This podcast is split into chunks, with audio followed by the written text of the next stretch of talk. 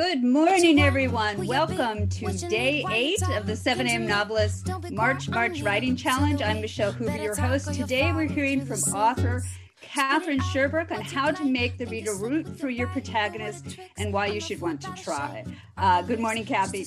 Good morning. Good morning. Thank you so much for being with us. Katherine Sherbrooke is the author of the family memoir Finding Home and three novels. The New York Times notable Leaving Coy's Hill, which was selected for the 2022 Massachusetts Book Awards Honors in Fiction Prize, and Fill the Sky, the winner of the 2017 Independent Press Award and finalist for the Mary Sarton Award for Contemporary Fiction. Her newest novel, The Hidden Life of Aster Kelly, is coming out on April 4th from Pegasus Books. Yay! Congratulations, Yay. Kelly. Thank and you. She just, she just ended. We're sad because she was our chair of our board at GrubStreet and she's moving on. She will continue to be a Grubbie and continue to be involved with GrubStreet, but she's done such great service um, for the group. Okay, great. Katherine.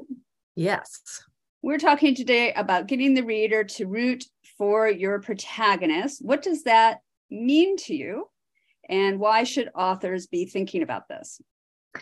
Yeah. So I'm going to start with the the why because to put it in a larger context, for me, this is really all about how to hook the reader, keep yeah. the reader really engaged in in the book, and uh, you know, especially in today's short attention spans, I really think about you know how do you keep them reading past the first paragraph, the first page, turning to the next chapter, ideally staying up all night, and then if you really do it well, thinking about your characters even after the book is is gone. So so your book stays in their mind. Um and for me that kind of deep engagement personally always starts with the character right? A lot of people think about sort of plot and some amazing premise which you know there are books that start that way of you know the world is ending and so forth. But for me i always um, think about that books that really get under my skin are because i feel like the character is like a dear friend of mine in a way that I really want to root for, or even if not a friend, it's just that I understand their circumstances so deeply that um, that I want for them what they want.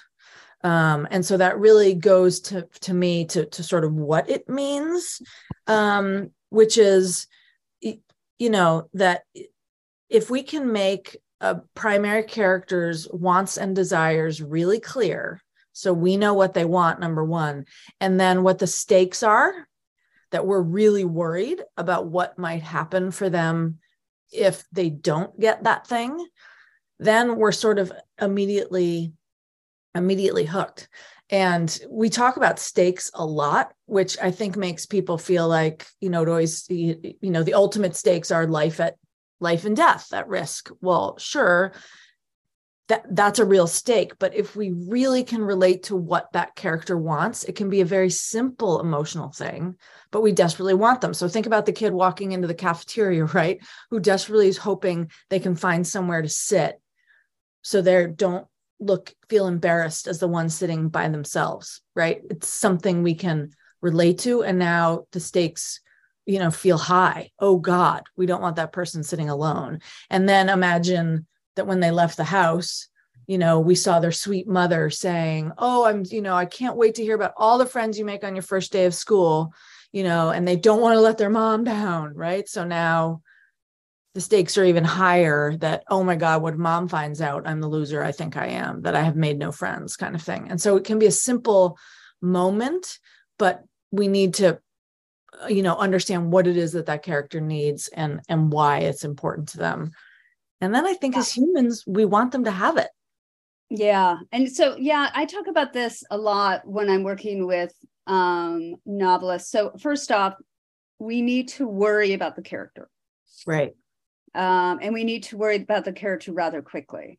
Exactly. Um, and the benefit of this is first off, readers don't particularly like to uh, read about characters whose lives are perfect. We actually want to throttle them. So that's not interesting.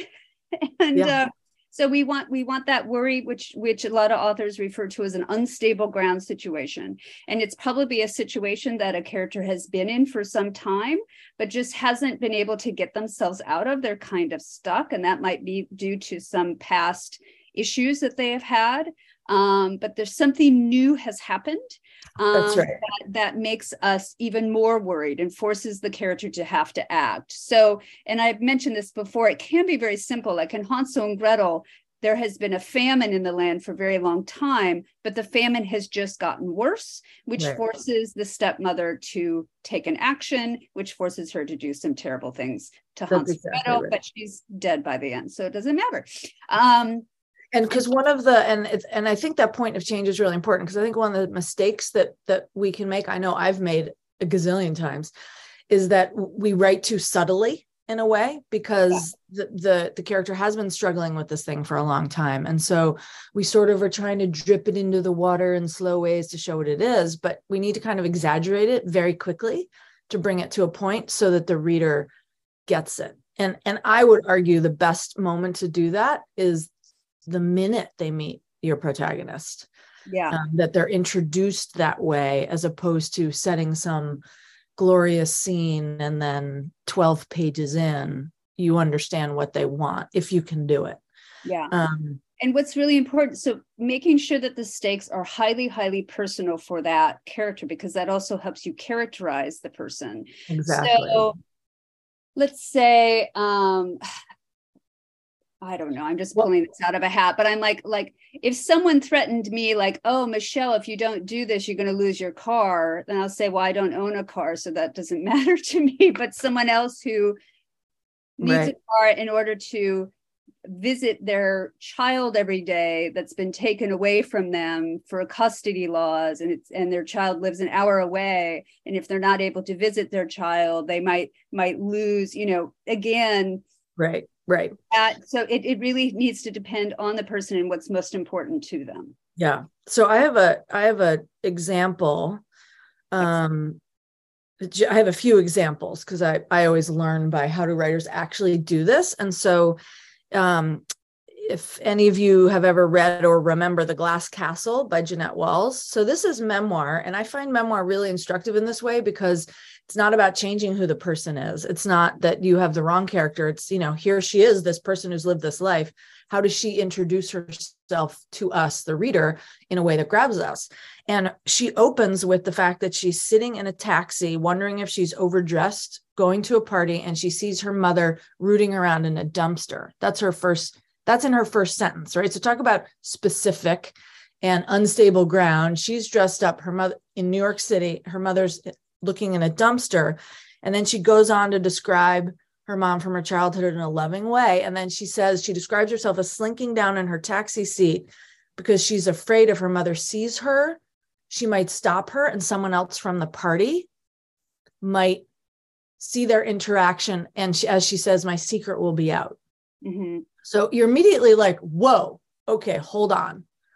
This person has a homeless mother and she she loves her but she's afraid and and she's living this life where she's terrified someone's going to find out about her background okay i want to know that story yeah and it's really complex because that character is not necessarily she loves her mother but she's also ignoring her mother that's destitute and so so that's not necessarily if we talk about likability exactly um, that's actually not likability that's more com- complexity right um, and so um, and then we're also worried about the mother's characters. So there, there's a lot going on there, and that starts right. That's wonderful. Yeah, I yeah, great.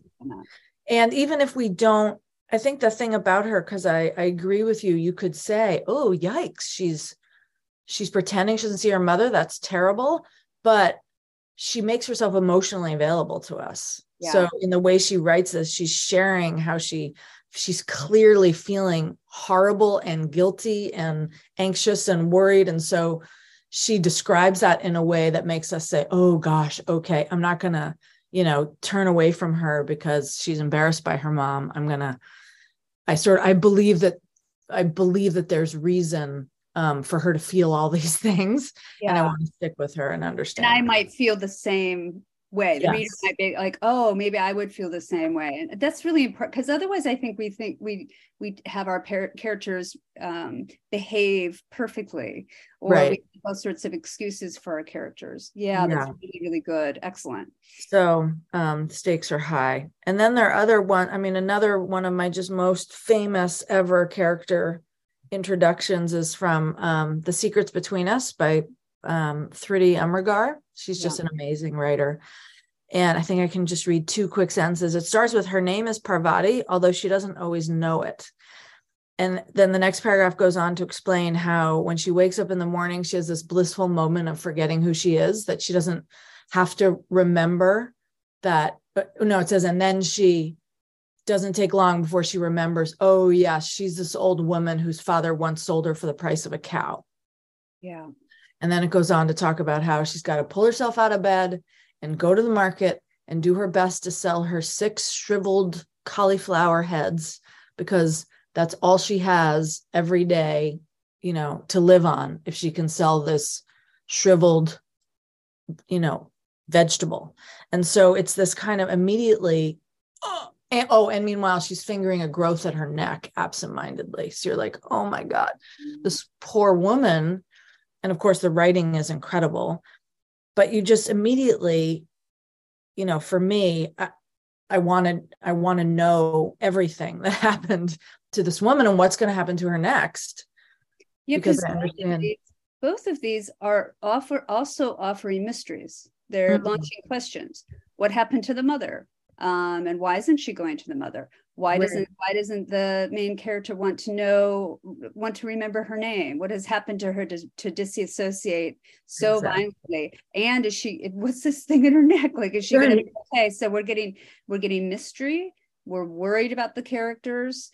Um, we're getting complexity of the interiority. Um, and we talked to uh, rebecca makkai a few days ago about interiority so you guys can listen again to that if you missed it um, and then the human value like every most people well everyone has a mother whether they have a relationship with their mother or not. Yeah. Um, there's there's some family tie there. Everyone has a sense of identity or name or something so we can attach to those kind of widely human um, ideas and commonalities that make us care about the character make us attached to the character and make us fear for the character. Right exactly. And the more specific you know i think a lot about um, these universal emotions that you just described and but the more specific you can make your protagonist's particular situation the scene you're showing then it makes it all the more universal because we we sort of forget about our own situation but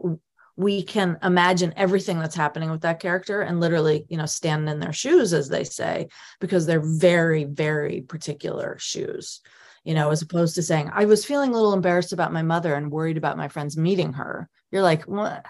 I don't yeah. have nothing to grab onto. But yeah. the mom was rooting around in a dumpster. Yeah, you can start to see how that could be problematic when you're on your way to a business function. Yeah. yeah. So, um, Good. so I love those examples. Um, and then I have one from my own work, if I could share. She was telling me about this before we started. Yes, please because I, I wanted to share how I um, and this is for my from my new book that's coming out called The Hidden Life of Aster Kelly, an example of how I did this poorly the first time. Um, I I tried. I had what I thought was I had what was a pretty complete draft. So I had the whole book. Um, and I was at a writing retreat and I proudly read the first chapter with everybody for to everybody and it completely fell flat I could just tell that reading when people are like, mm, and I'm thinking, oh my God, like I've written this whole novel and now the whole thing is terrible, right? And so lovingly, a few of the writers on the retreat stayed up with me that night and helped me work through it. And here's so here's what happened. So the way my novel opens now, Aster Kelly is a young woman who longs to be a fashion designer and when the book opens she's she's uh, shows up on the steps of a major designer in beverly hills um, because she has won a design contest and with it becomes a chance to interview with like eight designers across the country in hopes of an apprenticeship i failed to say this is like 1949 so for a woman thinking she can be a designer at this time unusual. And so she shows up at this doorstep and this is her last chance because no one else has been interested in her work. And if he she doesn't catch his attention she's going back to newark new jersey and and and at that time she has to like be a secretary so basically all there is or you know find a husband which is not what she wants for herself. And she gets to this boutique and they have like forgotten that she has an appointment and he doesn't even know who she is. So that's how it opens, right? So and and so I got feedback on the second one of like, oh, now I care about her. When I wrote this the first time, the one that didn't work was, and sorry, her backstory is she was a runway model in New York. Mm-hmm. She's trying to get out of that industry, right? When I the the one that I read that didn't work, she was already in LA. She was already modeling for this designer. She was secretly drawing sketches, hoping that maybe she could convince him sometime to mentor her. And she's like trying to catch his attention, and he's sort of too busy, right? And, and I have her sitting on the floor thinking, oh gosh, I just, I really want people to stop valuing me for my looks. I want them to value me for my skill, right? And I'm watching all the women's faces, and they were very honest with me. And they were all women in this room. And they were like, okay, woe is me. She's a beautiful woman. I'm going to say too. Right? She's right. Like, woe is me. I want people to stop valuing. Right? She's a runway model in Los Angeles, yeah. and we're supposed to feel sorry for her. And she can't get his attention. Well, so what? So what happens? She doesn't get his attention. She keeps modeling for him. Like she already has made it out of the secretarial pool. Who cares? And I was yeah. like, oh my God. So in the end, right, it was the same care. I didn't change my the arc of my story. It's the exact same character. I just introduced her in a way when she shows up to that door, you don't know she's a model. She's not thinking of herself as a model. She's like this hopeful designer hoping she gets his attention. Um, and then, of course, he takes one look at her and says, wait a second, you know, are you a model? And then we hear her backstory and and why she's leaving New York and all the men who, you know, cornered her and back rooms and the starvation and like the the the the the downside of it but you already like her because you're rooting for her because you want her to get this job yeah. and it changed everything i mean i think without making that without um, me getting that feedback you know i wouldn't have i don't think i would have sold this novel because nobody yeah. reads past the second page as if you say it looks like someone's life is too perfect we want to wring their neck and like okay i'll go read the next thing even though at the time you were probably devastated. Totally. Oh my God, it was horrible. those those moments of devastating feedback are the most useful. Absolutely. Yeah. I've gotten some from you, Michelle. And it, I know, I know. Sadly, I have given her also. No, it's it's feedback. the most important feedback. Yeah but I really had to think about that of what okay, okay. Uh, so can you not root for someone who's beautiful? Is that impossible? No, of course not. Mm-hmm. What yeah. they care about is what's what's driving you emotionally. Um, and I think also vulnerability is something that is is a, attracts us as humans. You know, when you say I'm scared about this or I'm you know, or I feel horrible about this, or I'm really worried about this, then people will lean in. Oh, yeah. okay. How can I help you?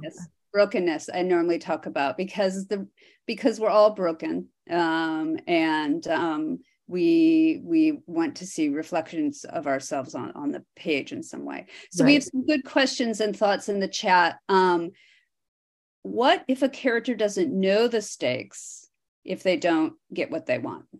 Yeah that's that's um that's interesting. So um i think very often as i was reflecting with a lot of the examples i pulled and even in my own work an often a really good way to introduce a protagonist and what they want is in relation to somebody else who's also important to the story.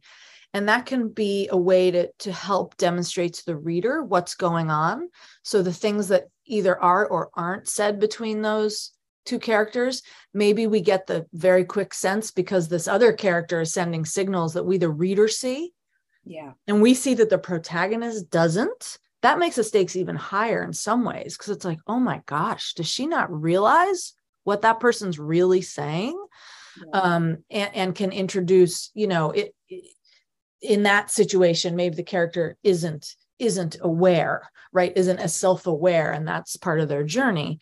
Um, and but if there are other reasons why they don't understand the stakes then i think you have to show what those stakes are so the reader can at least resonate with them. And i think that can be really effective you know that sort of withholding there's withholding information from the reader but i also really like as a reader when we know more than the protagonist does sometimes right? Yep and then we're hoping like oh god no take go through that door not that door go through that door. Right right. Um, it's actually necessary in many ways and it's also part of the it's part of the narrative distance in the book. So so there are ways you can indicate outside of the protagonist's point of view of you know the protagonist is caught in their own subjective world. They're caught in their their own limitations their own biases.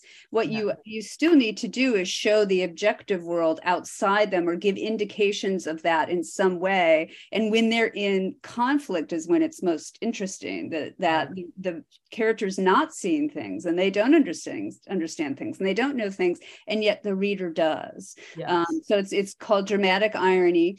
And um, and it creates a wonderful tension um, because then we're worried about the characters. So always think about, I think people forget that you are using the other characters to set up that objective world outside of the character, as well as an objective world of how to view the character correctly. So use your other characters, their comments, their understandings, maybe even their points of views um, to get you there. Yeah. Um, so that yeah. we know what's, we might know what's at stake and we might be worried, but they, they just don't. Right. Let's then, we also have a question. Um, there are characters who we won't root for because they're assholes. So I think about the character of John in John Banville's The Book of Evidence. He's completely immoral and he um, murders a servant girl. And so the, the whole piece is about, um, you know, uh, his whether he murdered this girl or not. Mm. Um, and so, um, and then also a character I love, but maybe some other char- people don't love so so much. Someone brought up in our chat the character of Olive Kitteridge. Mm. Um, so how how about these characters? What do we? I mean, Olive is different than the main character of, of the Book of Evidence because Olive is not murdering anybody. Yeah. Um, but how are we? How do you think we are invested in or interested in a character like Olive Kitteridge? So I still think it's about um, finding a way to describe emotionally to the reader what that character wants and why so so even a character who behaves in a way that we either find deplorable or just not someone we want to hang out you know hang around um if, if we understand that sort of core wound which we talk about or the the thing that they're they're really most struggling with I still would argue that we have to find something to root for, something that we want them to get. You know, I think about, and I go to TV a lot because the characters are so exaggerated, but that the the show Succession going on, right? Those are almost all deplorable characters. Like I have to like rinse my mouth out with with mouthwash. I feel like after watching that show all the time, but each of them still you can't but help but root for a couple of them, you know, because like the kids have been abused their whole lives. So yeah, they're they're not great, but you're still hoping that maybe they find redemption, you know, maybe they come out of it somehow. But I think you have to show the reader some path to that. You know, if this thing happens, then maybe that person's life can get better. Maybe that person will, you know, improve as a human being. It, for me, I think is there has to be possibility. Yeah you know and i think olive's character adjusts as we as we go through because i'm trying to remember the order of the stories but when we're introduced in that book we we're getting her husband's point of view hmm. um so i think we we get interested in the husband and then she's just kind of to the side a little bit awful, but she alters and changes. And so I think even titling the book Olive Kitteridge makes us like, oh, are we going to find out more about this character? Are we going to? So there's some mystery there.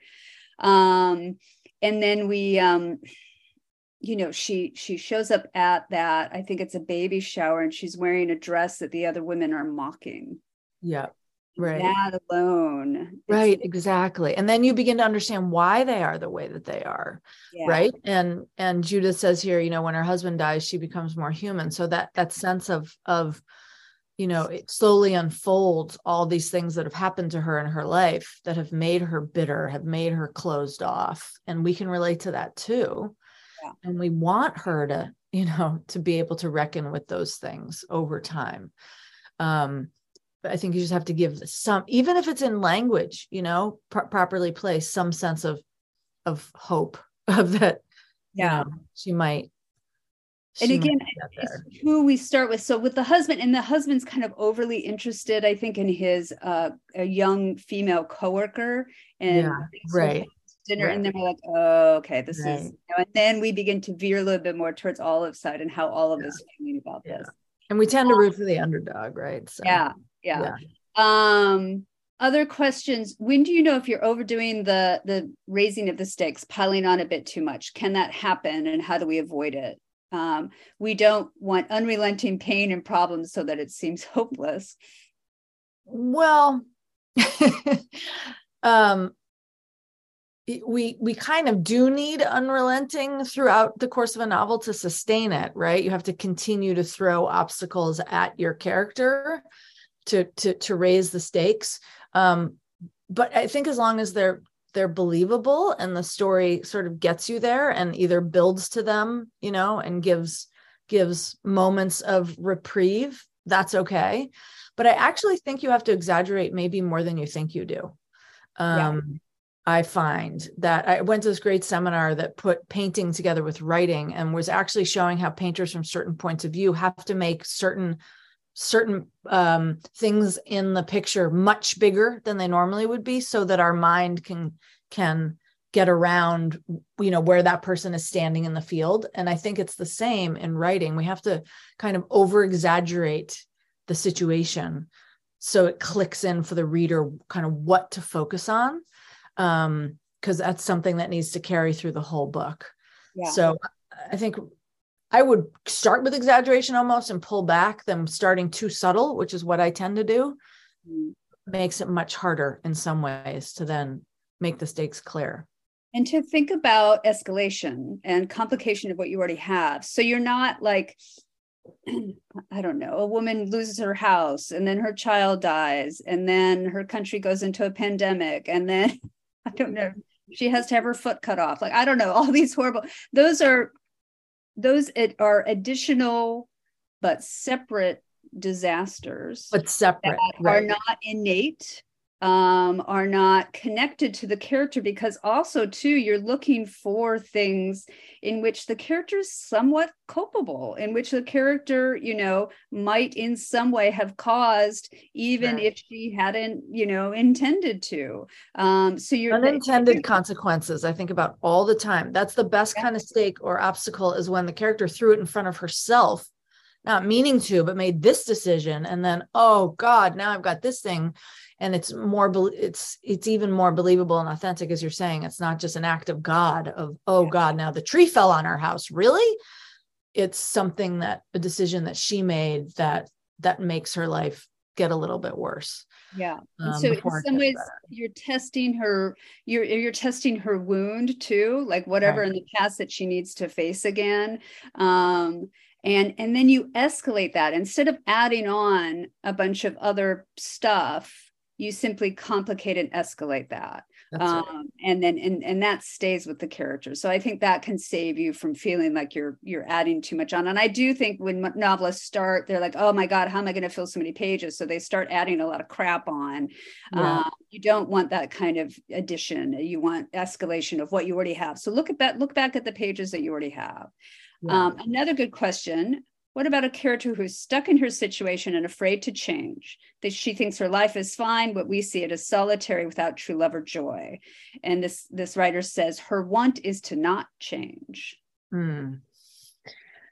Yeah, this is interesting, and and I I've thought about this one a lot too because I, I, think those are very real characters to real life, right? People who think everything's fine, um, not sure what they need to change um, I would argue then you still need to find something that is an issue for them in the beginning, something, whether it's, you know, I don't know, the needing to get their I can't think of the thing that it is. Their TV's broken and they need to lug it and get. I, I'm coming up. I'm terrible examples on the fly, but something we care about in the moment, but it can't be random. Yeah. Something that will that is illustrative of the larger issue you're going to eventually see them solve mm-hmm. that maybe it becomes a symbol of something maybe that moment clicks in with the reader of like that was interesting how they handled that little thing that then snowballs into the larger thing that they they learn about but i would argue you still very early on need something or even if it's they're really late to a meeting right or really late to um, their review and they need this raise. And if they miss their review time that you know there's no way they're gonna they're gonna be able to talk their boss into this raise that they really need for something else. And so something that gets them rooting for them even if it's not you know you're not immediately putting out there the larger problem we need to stick with them to want to see them get to the office see them get to that conversation see what happens. And the whole time we're learning about it. And then maybe that that that's just emblematic of this much larger issue that they don't even realize that they have. Yes, yes, exactly. Because you still need to give your character something to do. Right. So if her desire is not to want to change, a character like that is just going to lock themselves in the room, maybe with their cat, and never go outside. And that's not going to be much of a novel. Right. Um, what I would argue is that her desire not to change is her flaw. Um, and so that's not actually driving, that's not actually the thing that's driving the flat, the, the plot. As Kathy says, you need to then give, you still need the plot engine to give her something to do, something to chase after, something to search for. Um, right. It will likely be something that she's forced to do that will force her to change. Right. And it often happens in relation, as I was saying before, to other characters. So my first novel, yeah. actually, I was sitting here and thinking about it's really about this character Tess, who's this businesswoman who never wants to lean on anybody. She doesn't think she needs help. She's the one who helps others. Well, she's thrown into being forced to go down to Ecuador to help her friend who's dying of cancer go through shamanic rituals to see if they can cure her. It's the ultimate of something she can't control. Yeah. And so she thinks the trip isn't about her, right? But she's thrown into this situation trying to help her friend. And in the end, she realizes she needs as much help as her friend does from an emotional standpoint but i had to put her somewhere that yes. like messed with her and exactly the thing right? So you think she thinks it's all about her friend. She thinks it's all about this cancer and this thing uh, but that situation is exactly all about what tess had to learn. She just didn't know it when she went down there which is a um, perfect example of um, desire by request or by request. Um, you know you can have your book be jump started by a request that someone else makes. They feel a duty towards that person. They need to act on it. So just just like kathy said that which is a perfect solution for a character that doesn't want to change and doesn't think they want to change. That someone else comes in makes a request that they cannot um, refuse but though by midpoint of the novel at least you need them to have gone full hog into the desire into into the action because otherwise you can't quite keep running on that. But it's a process. Yeah that's perfect. Yeah. i love that. Kathy i'm gonna have to let you go. We're gonna have to finish up. Um, Okay, everyone, you can find our full March Writing Challenge schedule on our Substack page at 7amnovelist.substack.com. Subscribe for updates. And if you want to join our daily webinars in March, you can still do so. Just email me at 7am, um, 7amnovelist at substack.com. And you can also find the podcast version of these webinars on your favorite podcast platforms. Kathy, are you going to be able to get some writing done today? After I have my next cup of coffee, yep, there I go today. A very large cup. Excellent. Okay, thank you, everyone. I hope you have a fabulous writing day. Thank you.